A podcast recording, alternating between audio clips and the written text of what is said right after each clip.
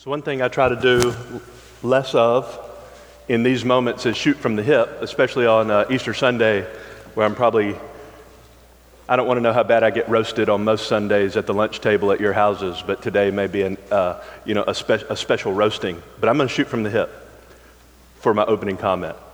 I got a comment and a confession. Uh, comment is kids ask the best questions. And uh, my kids, uh, my second born, 19 year old, was stumping me big time this week with Bible trivia. And it wasn't just like stump the professor, it was like some really good questions from Genesis 1, 2, and 3. And I don't have a clue what the answers are. Uh, but before the service today, a, uh, a little boy walked up to me and said, I'm not going to say his name, I don't want to embarrass him. Uh, it's not embarrassing, but said to me, Pastor Jordan, why are you preaching on the crucifixion on Resurrection Sunday?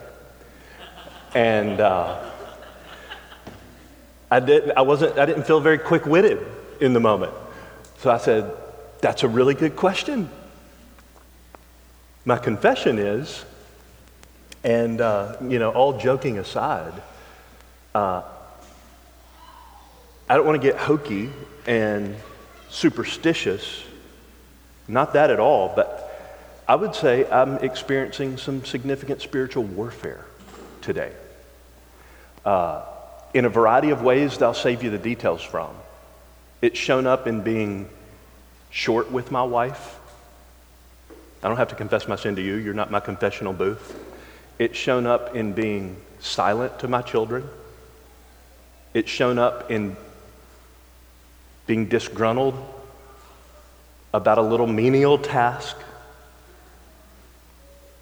And I'm not trying to be hokey and superstitious. I believe in spiritual warfare. I think that's part of the answer to the child's question. Because I really just want to say one thing today.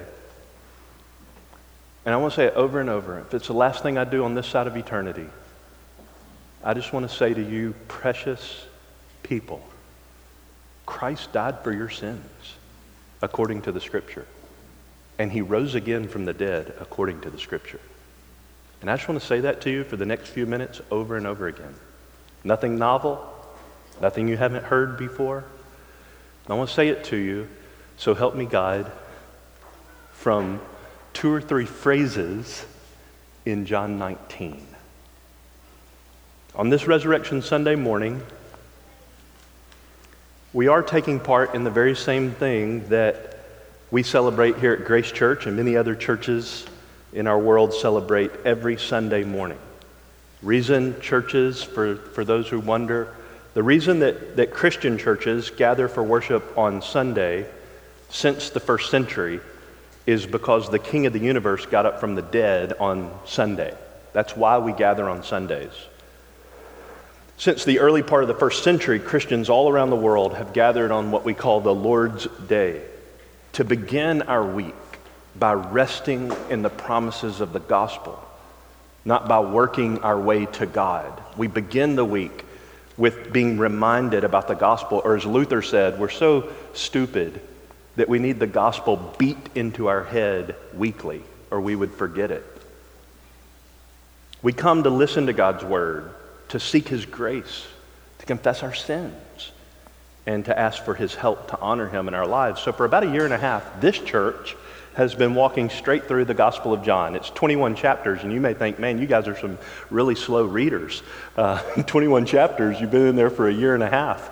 Um, I feel like we've barely even scratched the surface, and as the Lord would have it, our sermon series in John's Gospel falls on the crucifixion account today on Resurrection Sunday. So that's my longer answer to the, to the question I got.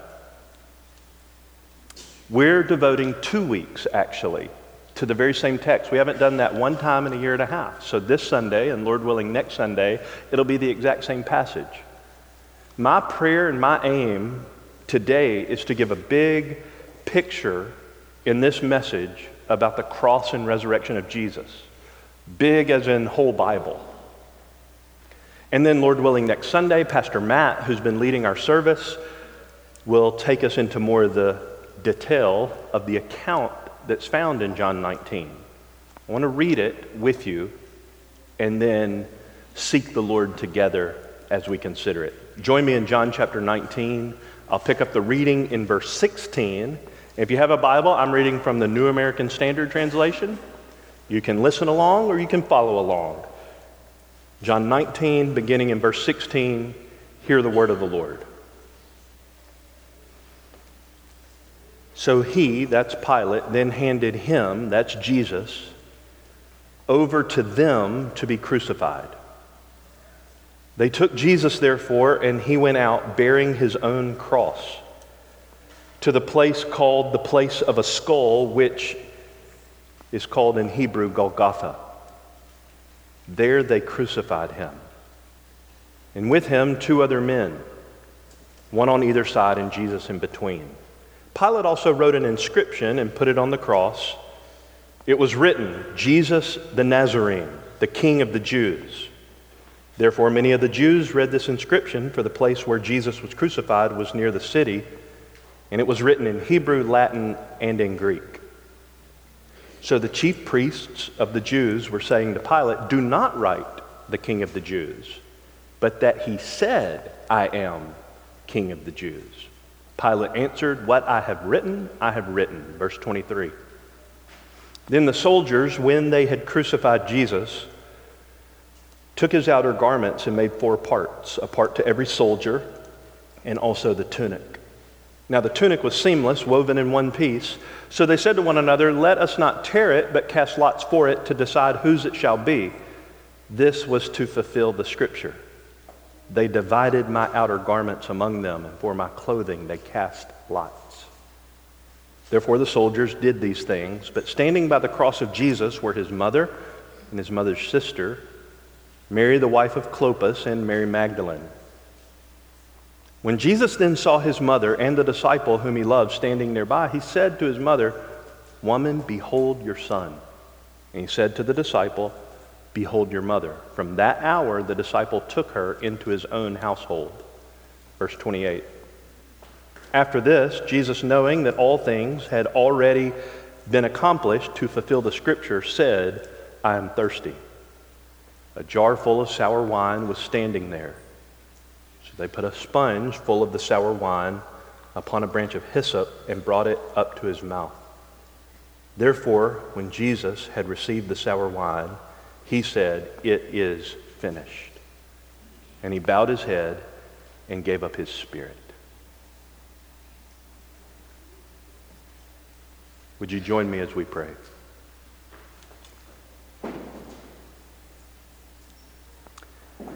Father, I thank you that we have a done religion.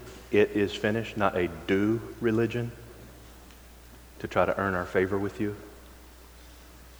Thank you that Jesus has indeed finished all that you require for sinners like me and like us to be able to come favorably to you forever and to be adopted into your family.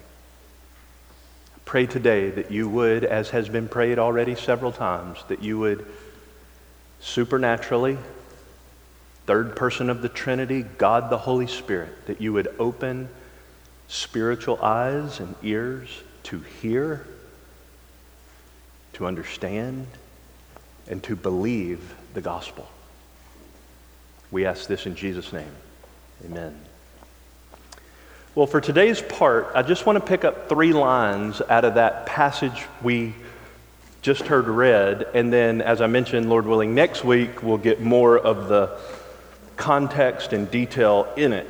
The, the three lines that I want to pick up from John's account of Jesus' crucifixion and dipping into his resurrection, which is found in the next chapter, chapter 20, are they crucified him in direct fulfillment of the scripture, and Jesus was in total control. I don't know if you saw those three, but I'll try to point them out as we go along. First, they crucified him. You see it in verses 18 and verse 23. In verse 18, the New American Standard has in four words, There they crucified him. And then in this translation, verse 23, then the soldiers when they had crucified Jesus. Well, there it is. Now, this may sound kind of underwhelming to those who know anything about Christianity and about the Bible. Because maybe you've heard that all Christians believe those four words are the main point of the entire book. But John only gives in the original three words, translated, there they crucified him. Four words, three words, to what I would say is the second most important event in human history. Second, if you want to separate the events into two, but really one major gospel, good news, that's what gospel means, event, the death of Jesus, if you want to separate the two, the second most important event in human history, the resurrection of Jesus, the most important event in human history. And John only gives four words. There they crucified him. What I don't want to do today is what in my younger years, and I think a little less spiritually mature if there's been any progress, what I don't want to do today is make your stomach churn with the brutality. I have preached those sermons. I do think that there's biblical merit to substantiate why we should preach those sermons. The crucifixion of Jesus was absolutely horrendous. But I don't want to take your mind's eye to all the detail of the brutality of what it means in those four words. There they crucified him. I do think it's stomach churning, nauseating. If you could smell the decomp of the bodies, you might get nauseous. You've all heard some of those stomach churning details of the horror of Christ's death. It was indeed a vicious form of execution. It was slow, purposely slow. It was excruciating. And it was intended to kill, but to kill in a way that brought extreme agony. It was not the way that all criminals were executed. It was reserved for the worst of society. But John, like the other three gospel writers, Matthew, Mark, and Luke, is not driven by sensation. He does not labor the details of the murder of Jesus. As soon as I say that, I can think in my mind right now of lots of minute detail. He's primarily after something else. He wrote with a burden, a spirit inspired reason. The reason he says some things and the reason he leaves other things out that he could have said. In fact, he tells us in the next chapter if he would have written everything that Jesus said and did, the whole world wouldn't be able to contain the books. So he's telling us that he's selective in what he did say. And he tells us the reason that he selected the things that he did right. He wrote particularly the miracles of Jesus, the seven signs in John's gospel, and all the remaining account in John 1 to 21 for a reason. And he said that his reason for writing is so that you would believe that Jesus is the Christ. And that believing upon him, you would have life in his name. He says that. You can turn the page if you want to. It's in the very next chapter, chapter 20, verse 30 and 31. That's why he wrote what he wrote. But as I mentioned, he had a burden. And that burden is that you would believe, and I believe his account, John's, of the crucifixion of Jesus has a particular burden. That is, that you, yes, would believe Jesus is the Christ, the Messiah. But particularly, his crucifixion account labors to help us to see that Jesus is the substitute, the in your place sacrifice. He's brought the theme of substitution out in a variety of ways before he gets to John 19. It's called the Passion Narrative from the Garden of Gethsemane to the cross. You could even back up into his triumphal entry into Jerusalem, the last week of Jesus' life before he's crucified, takes up a third of John's 21 chapters. Pretty bad way to budget a biography of the most important person who's ever lived. To give a third of your material to one week of his life. Unless, of course, that's the point. Matthew, Mark, and Luke do the same thing. About half of Mark's gospel is devoted to seven days of the life of Jesus. That's the point. And when we read John's gospel, we read him already weaving in this theme of substitution. Just in the passion narrative.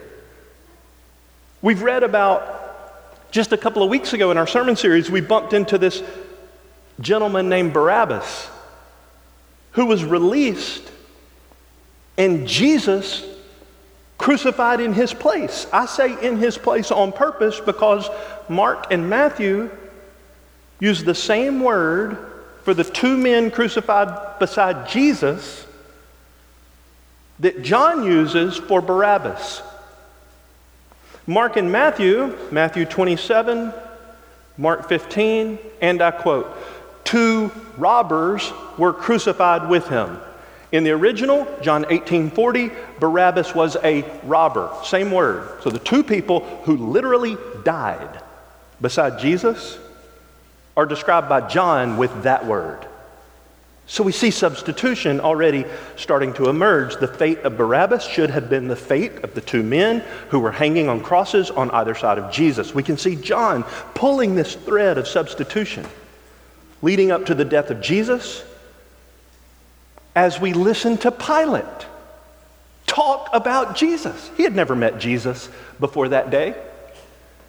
But when he met him, it took a grand total of what it takes you about three minutes to read for Pilate to say three times, I find no guilt in him. He's innocent. Why then is he being led away to be crucified? Because John wants you to know he's a substitute. He's standing in the place of others. Again, pulling this thread of substitution, John labors the point. He actually says it twice. There are not many things he says twice. But just in the Passion narrative, John highlights two times, John 11:50, John 18:14, that Caiaphas, the high priest that year, had prophesied that it was expedient that one man die for the people than for the whole nation to perish. Or John 18:14, it is expedient, Caiaphas said, for one man to die on behalf of the people, a substitute. So in John 19, here's Jesus. And instead of a guilty nation, which John said in the very first chapter of John's gospel, we're not meant to a la carte verses of the Bible. Just rip them out of the bigger picture of what the whole book is saying. In, in John 1:11, John began by saying he came to his own and his own did not receive him. And at the end of his gospel, not only did they not receive him, they couldn't stand him, they wanted him dead. It's those people standing in the courtyard crying out, Crucify him. But here is John's point. He came to die in the place of guilty sinners. He came on a rescue mission of God's love in a way that the Jews of Jesus' day did not understand, and in a way that many in our day have zero apprehension of. In a way that we get no indication from John or the other gospel writers that Barabbas ever came to understand. Jesus was the substitute for guilty sinners. John knew when he wrote this book, some 30 years after the resurrection of Jesus, he knew what he was writing about. And the way we know he knew is because he wrote some other stuff too. And in his other letters, he can't get out of his mouth concepts like Jesus Christ, the faithful witness, the firstborn of the dead, the ruler of the kings of the earth, he who loves us and released us from our sins by his blood. Do you hear substitution? John wrote that sentence. He also wrote this sentence This is love, not that we loved God, but that he loved us and sent his son to be the propitiation, the atoning sacrifice for our sins. Do you hear substitution? He also wrote this sentence The blood of Jesus, God's Son, cleanses us from all sin. Do you hear substitution? So, my point is this John knew what the cross of Christ was about when he was writing this chapter. So, when he only gives you four words, there they crucified him, and we just breeze by that and don't think about the implication and ramifications, then we're doing ourselves a tremendous disservice. And we're ignoring the reality that the New Testament is absolutely gripped by. I don't know how you feel when you read your Bible, but I hope you feel like it reads you. I hope you feel like it grabs you by your collar and pulls you close and won't let you go. And it makes you stare into the face of Jesus until you reckon with him. Because the New Testament is absolutely loaded with the interpretation of the cross as Jesus being your substitute. God made him who knew no sin to be sin on our behalf so that we might become the righteousness of God in him. That's what the cross is all about. John wrote his whole gospel so that the world would know that you can have your sins washed away by the death and resurrection of this one sacrifice. He does want us, I believe, to see something more than the brutality of Jesus' execution. It was brutal, but it's absolutely beautiful to the eyes of faith. In that whipped and lacerated back, in that forehead that has gouges cut in it from the thorns from the date palm, in the wounds in his wrists and in his feet. John wants you to see mercy and grace and redemption. John wants you to see the obliteration of the penalty of my sin and your sin. He wants you to see pardon and rescue. He's been building up to this point his entire book. When I say substitution, to conclude our first consideration, think about this. When I say substitution, this is what I believe John has in mind when he writes about the cross in John 19.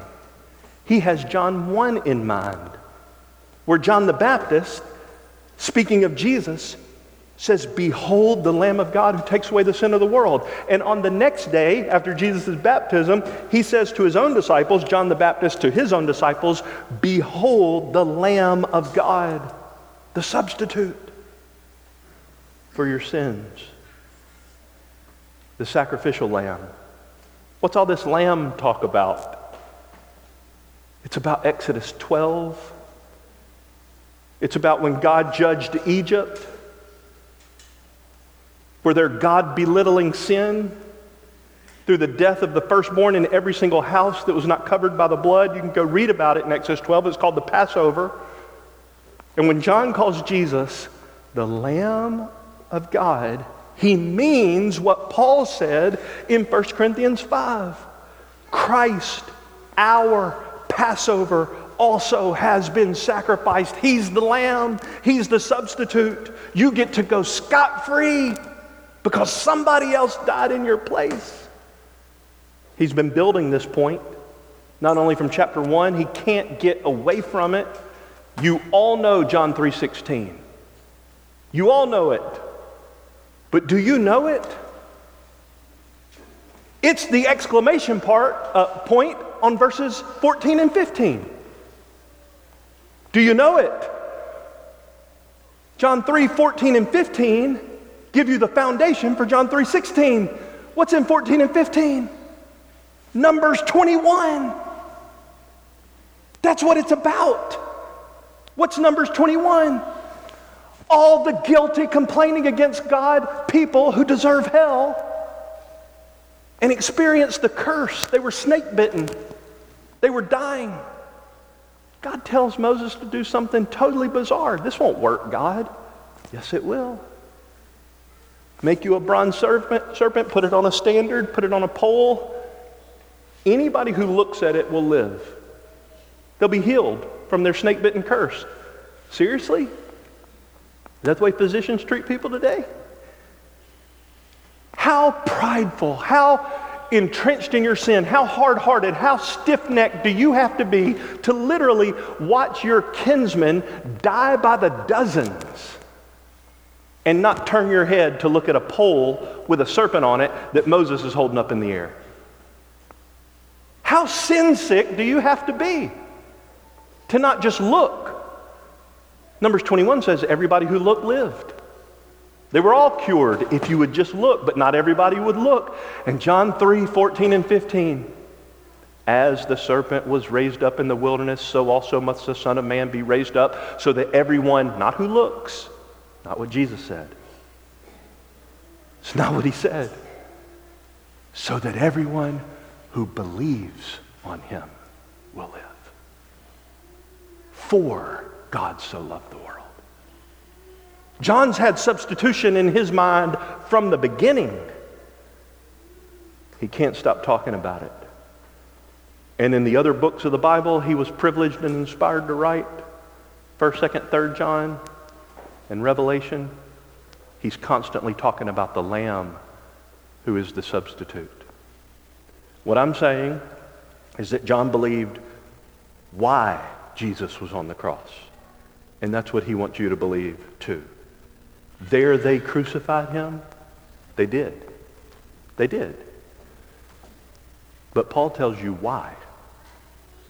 Jesus died for all so that they who live, that's John's whole point, believe and live, so that they who live, that's not everybody, that's people who turn from their sin and put their faith in Jesus who died for them.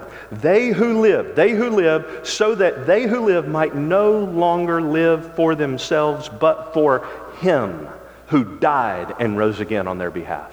That's why John wrote John 19. So the first thing I want us to see, verse 18 and 23, there they crucified him. There's not a more loaded statement in the entire Bible. They didn't know why. But John wrote so that you would know why. Well, I told you I have a burden to give you a big picture, so two more considerations. I said, second, they did so, they did crucify him, but they did so as a direct fulfillment of Scripture. Lord willing, next week, more detail on this. I just want to say two things. Look at verse 24 and 28. The middle of verse 24, this was to fulfill the Scripture. Verse 28, after this, Jesus, knowing that all things had already been accomplished to fulfill the scripture, said, I'm thirsty. Do you see it? This crucifixion was not happenstance. There was not one detail of it that was coincidental. So John explicitly says twice in his account that the crucifixion of Jesus happened as a direct fulfillment of Scripture. But I want you to know that every single phrase he writes in John 19 is an allusion to an Old Testament passage. He says explicitly twice, if you have a biblical lens to see it, you can't unsee it. Everything in this chapter is a direct connection to an Old Testament account that pointed forward to the coming Redeemer. The two that he makes explicit, verse 24,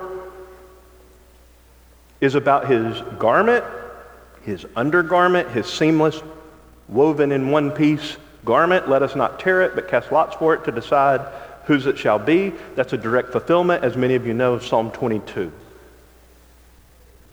Listen to the context of that verse in Psalm 22. I'm reading from that psalm. Imagine Jesus saying this from the cross. They open wide their mouth at me as a ravening and roaring lion. I am poured out like water, and all my bones are out of joint. My heart is like wax, it is melted within me. My strength is dried up like a potsherd, and my tongue cleaves to my jaws. And you lay me in the dust of death. For dogs have surrounded me. A band of evildoers has encompassed me. They pierced my hands and my feet. I can count all my bones. Let me pause there for just a second. Have you ever hurt so bad? So deep? You can't tell if it's in your muscles or in your bones. It's just deep. And you feel like you can count the bones where your pain is. Jesus said, I can count all of them, all 206. He's hurting so deep in his body that he can feel the pain isolated in every little crevice of his humanity. They look, they stare at me. They divide my garments among them, and for my clothing they cast lots. But you, O Lord, be not far off. O you, my help, hasten to my assistance. So when John says this was a fulfillment of Scripture, what he means is Psalm 22 was playing out while Jesus was on the cross, and I don't think the soldiers had a clue. As many of you know, Jesus quotes that same psalm as recorded by the other gospel writers. John doesn't include Jesus' quotation of Psalm 22:1, Eli, Eli, lama sabachthani. My God, my God, why have you forsaken me?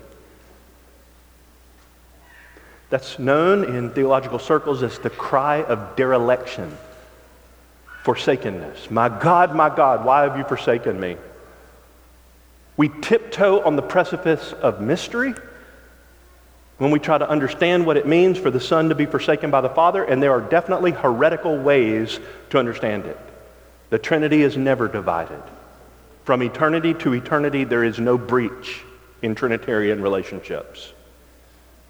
And there is a forsakenness of the Son by the Father. When Jesus quotes Psalm 22, My God, my God, why have you forsaken me, as recorded by the other gospel writers, I want you to hear the emphasis of the relationship. My God. My God. We've said it here before. Those of you who've been bludgeoned with my preaching can probably finish my sentence already. But it's worth thinking about again. The only time Jesus refers to his Father as God is in that verse. Every other time Jesus ever talks about his relationship with God, he calls him Father. What do we learn? We learn that even in his forsakenness, when he couldn't find the Father's face and his favor, all he had was his back and his judgment. Even then, the Son is trusting his Father as God. He believed in your stead. But I want you to hear also, Luke 23 46 says, and I used to say this wrongly, and God, please erase all those sermons from anybody's memory. I used to say this phrase He died under the wrath of God for you. No, He did not. No, He did not. He was forsaken. My God, my God, why have you forsaken me? But that's not the last phrase he said. He returned to Father. Luke 23 46. Into your hands I commit my spirit.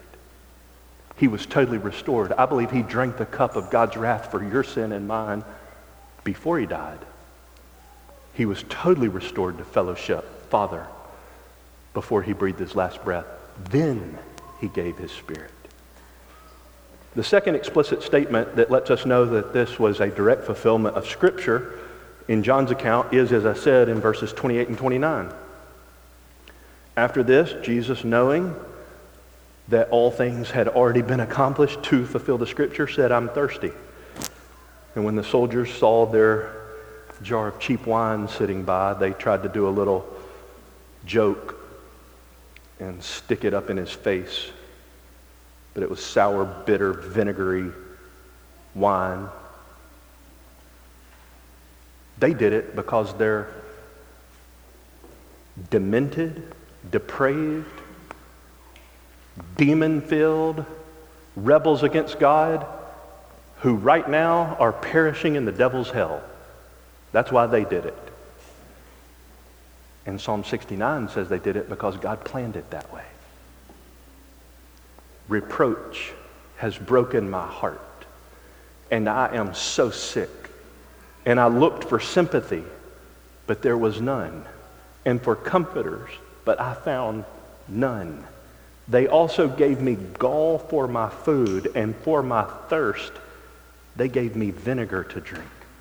A thousand years before he was born, God told us that some sinister soldiers would stick a reed in his face with sour wine.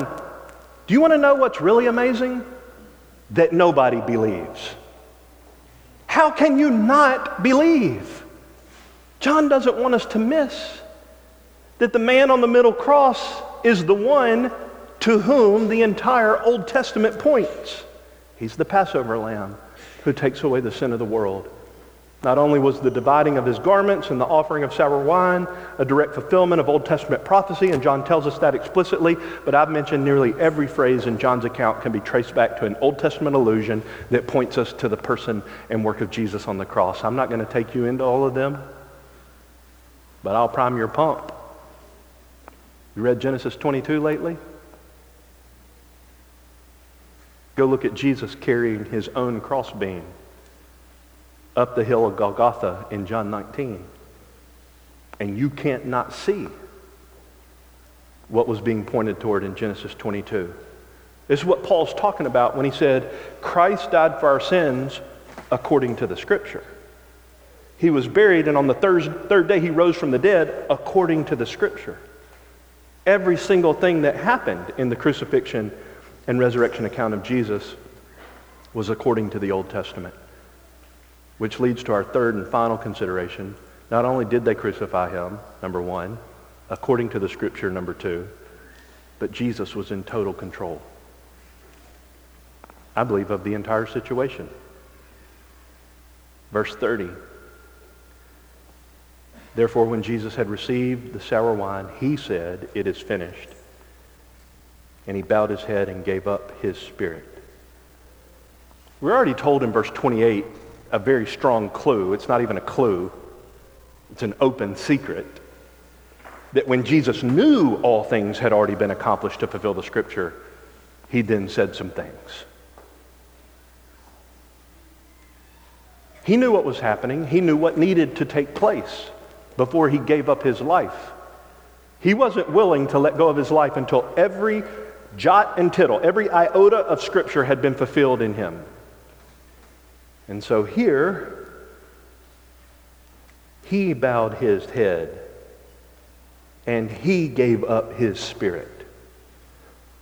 John does show in a variety of ways that Jesus was in control of the entire crucifixion account.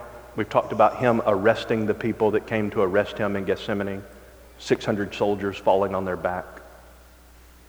Him declaring to them who gets to go free who gets to go bound. He's in total control of the whole situation. We know that Jesus was granting eternal life even from the cross. How in control do you have to be to be able to look over to a man next to you who's about to breathe his last breath and say, You're mine forever? You'll never perish. You get paradise on top of paradise with me, me. You get me forever. He's saving people as he's dying on the cross. Literally, in that man's life, and definitely in the lives of a lot of people in this room, As he's on the cross, he's arranging the care and welfare of his mom. He's deciding with whom and where she lives. Why not his other brothers? Because they didn't believe yet. So he gives them to John, the beloved, gives her to John, the beloved disciple, to care for his mom. But when verse 30 says he bowed his head and gave up his spirit, John wants us to remember something that he had written earlier. Again, chapter 19 is not in a vacuum, it's part of a book. And in the book, in chapter 10, John tells us something that Jesus said. Jesus said, For this reason the Father loves me, because I laid down my life so that I may take it again. No one has taken it away from me, but I lay it down on my own initiative. I have authority to lay it down and I have authority to take it up again. This commandment I received from my Father. Nobody takes my life from me. Not four Roman soldiers, not Pilate, not Caiaphas, not an enraged mob. Nobody. Nobody takes my life. You can't kill the Prince of Life, which is what Peter said in Acts. So Jesus, verse 30, bows his head and decided it was time. He gave up his spirit. I do believe that this means he never would have died had he not yielded his spirit up. When he says, It is finished, it's one of the distinctions of biblical Christianity. It's why I prayed my opening prayer that some of you would be set free from a self made imaginary religion that you call Christianity that's nothing of the sort. And that others of you would be brought in for the first time to the beauty and glory of true biblical Christianity. It is finished. The distinction of Christianity from every other religious construct that has ever risen is that we believe the deity died for the damnable. No other religion has the deity dismounting his throne and dying in the stead of the damned, deserving race. Only in Christianity does the king die for the criminals. But also, and very, very important to true Christianity, is the king does not rise from the dead and say, Now prove that you're worthy of my love. Christianity is all of grace. I prayed at the beginning, we have a done religion, not a do religion. It is finished. You are saved by works. It's just not your work, it's the work of Christ who accumulated all the righteousness God requires for you in his life of perfect obedience. John 17, having accomplished everything the Father gave him to do, he brought that life of perfect righteousness to the cross as a payment for your sin and mine. I've actually prayed that I wouldn't get emotional and I'm trying really hard. I cannot hardly believe. I can believe it. But if I think about it for more than two seconds, it's hard to believe. I'm exonerated. I told you at the beginning of my sermon, I sinned this morning. It's all paid for. Past, present, future, gone. I'm declared innocent in the sight of the only perfect God because somebody else who was worthy died in my place. Jesus did all the work for your redemption. That's why we sang at the beginning, Come, ye sinners. All the fitness he requireth is to feel your need of him. How do we know? How do we know that God accepted his sacrifice?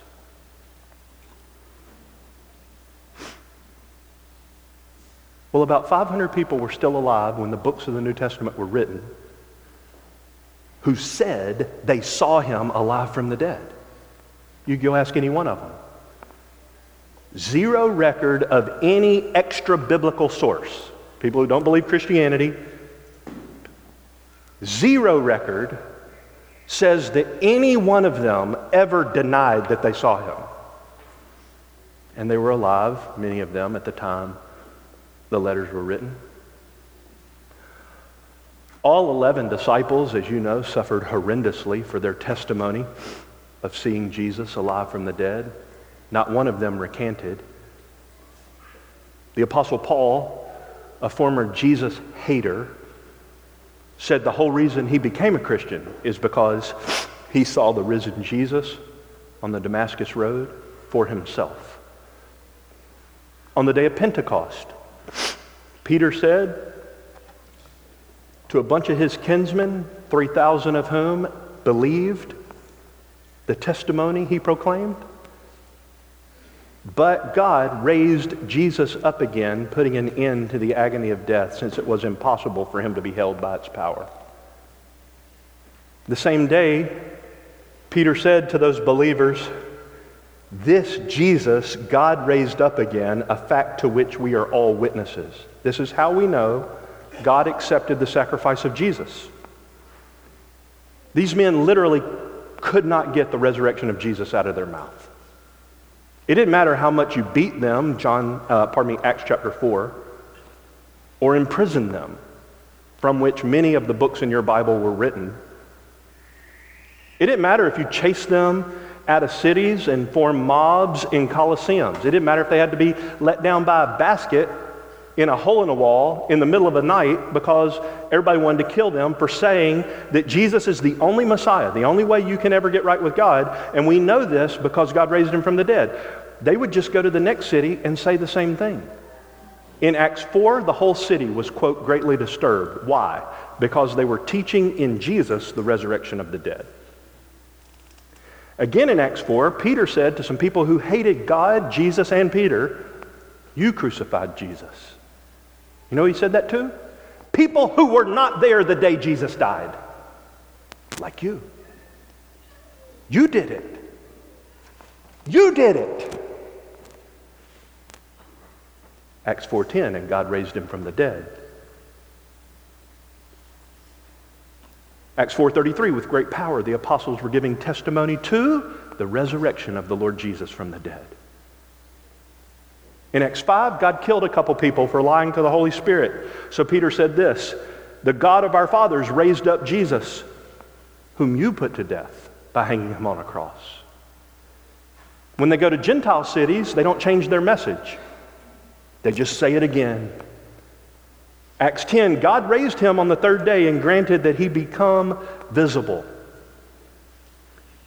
When Paul finally starts preaching after three years post conversion, of relearning his Old Testament through the lens of the risen Christ, I believe from the risen Christ, in the desert of Arabia. Here's his first sermon. Acts 13:30, God raised him from the dead. Acts 13:33, God fulfilled his promise to our children in that he raised Jesus from the dead. Acts 13:34, God raised Jesus from the dead. That's his first sermon. Acts 13:37, he whom God raised. When Paul goes to a new city for the first time with a bunch of smart people, the thought leaders of the day, when he gets to Athens and the philosophers are there, they thought Paul was teaching about, quote, strange deities. Why? Because Acts 17, 18, he was preaching Jesus and the resurrection. In Acts 17, 31, he looked at those smart people and he said to them, God has already set a day that he will judge all of you. And he's going to do it through a man. And he proved it, Acts 17:31, by raising Jesus from the dead.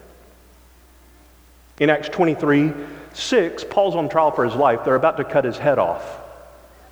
Should he stop talking about the resurrection? Here's Paul's answer. For the hope of the resurrection of the dead, I am on trial before you today. We'd be here until next Easter if I wanted to dive into the wonder and power of all the text on the resurrection in the New Testament. And there's good reason that the Bible authors grab you by your collar and pull you to the face of the risen Jesus and won't let you go. Because if he's not raised from the dead, never to die again, which is what the scripture says, if he's not reigning in heaven today, if he's not soon to return for his people, if he's not going to establish his kingdom forever, if he's not going to renovate the entire cosmos, if he's not going to Edenify, make the Garden of Eden go to the far reaches of the universe, if he's not going to make a playground for the saints to behold his glory forever and ever, if he's not going to damn all his enemies and make them a footstool for his feet, everybody who won't bow to him, if he's not going to do that, 1 Corinthians 15 17 says, Our faith is worthless. Quote, if Christ has not been raised, your faith is worthless, you are still in your sins. Peter said the whole reason you get saved regenerated, born again, is because 1 Peter 1 3, God raised Jesus from the dead. Romans says he died for your sins to show you how much God loves you, but he saves you, Romans 5:10, by his life. 1 Corinthians 15 20 says that Christ has been raised from the dead, which is the guarantee that everybody who believes in him will also be raised. 1 Corinthians 15 20. He's the first fruits. One writer on the cross and resurrection said it this way Jesus is the source of life. John 1 4, in him was life. He is life itself, and as such, he had authority to pour out his life in death. But death could never hold him as it might hold a conquered foe. He had chosen the circumstances of his dying, and he chose its moment. In the same way, he would choose the moment when he would take his life back again and in what circumstances. The eternal Logos could taste death, but it was inconceivable that he could be held by it or even detained a moment longer than he wished. How do you get in on the blessings of this Jesus? How, how do you get in on the blessing? The Bible gives us the answer. It's one coin with two sides, and you can't separate them. Repent and believe. Repent from what? Fundamentally, from you. Yes, your sin, but God doesn't send sin to hell. He sends sinners to hell. Turn from you. Turn from all your God belittling, God minimizing self centeredness. Turn from all your self righteousness. Turn from all the reasons you think God should like you more than he likes other people. That's self righteousness. It's a stench in God's nostrils. If you had anything with which to commend yourself to God, the last thing he ever should have done was sent Jesus to die for you. You're spiritually bankrupt. You don't have two spiritual pennies in your pocket to rub together to tell God why he should like you. Repent. Stop asking God to come along for the ride of your life. Turn from you. Throw yourselves into the arms of Jesus. Repent from being unbiblical. Calling yourself a Christian in definitions that don't accord with the book God wrote. Stop being indifferent to God, like He doesn't matter, like He's weightless, like He's styrofoam pellets that just ricochet off your life and leave no dent. The Old Testament word for glory and the New Testament word for glory are both heavy, weight, impressive. He leaves a dent, a mark. He shapes you. Repent from being indifferent to God, living like God is small and doesn't matter. He's a little deity way over there somewhere. Repent from doing your whole life in ignorance of God. Repent from ignoring that He sent his son to save you from your sin and from yourself. Repent from your sin. Repent from your way. Repent from you. Take sides with God against you. Agree with God. You're the problem. And believe. Believe, I mean, embrace Jesus fully. No division, no parts. You don't a la carte Jesus all of Christ for all of life, full surrender to the Lordship of Jesus. Not sinlessness, but love for Christ. In light of his love for you, like the mist that rises from the waterfall, you love him back, and corresponding to that, you hate your sin. It's not that you don't sin, but you have a newfound faith in Jesus, distaste for your sin. Not loving and living in your sin any longer. Not sinning without becoming miserable, unless, of course, you repent. Believing upon Jesus who died for you and doesn't require you to clean yourself up before you come to Him, but guarantees that He will change you progressively into his likeness.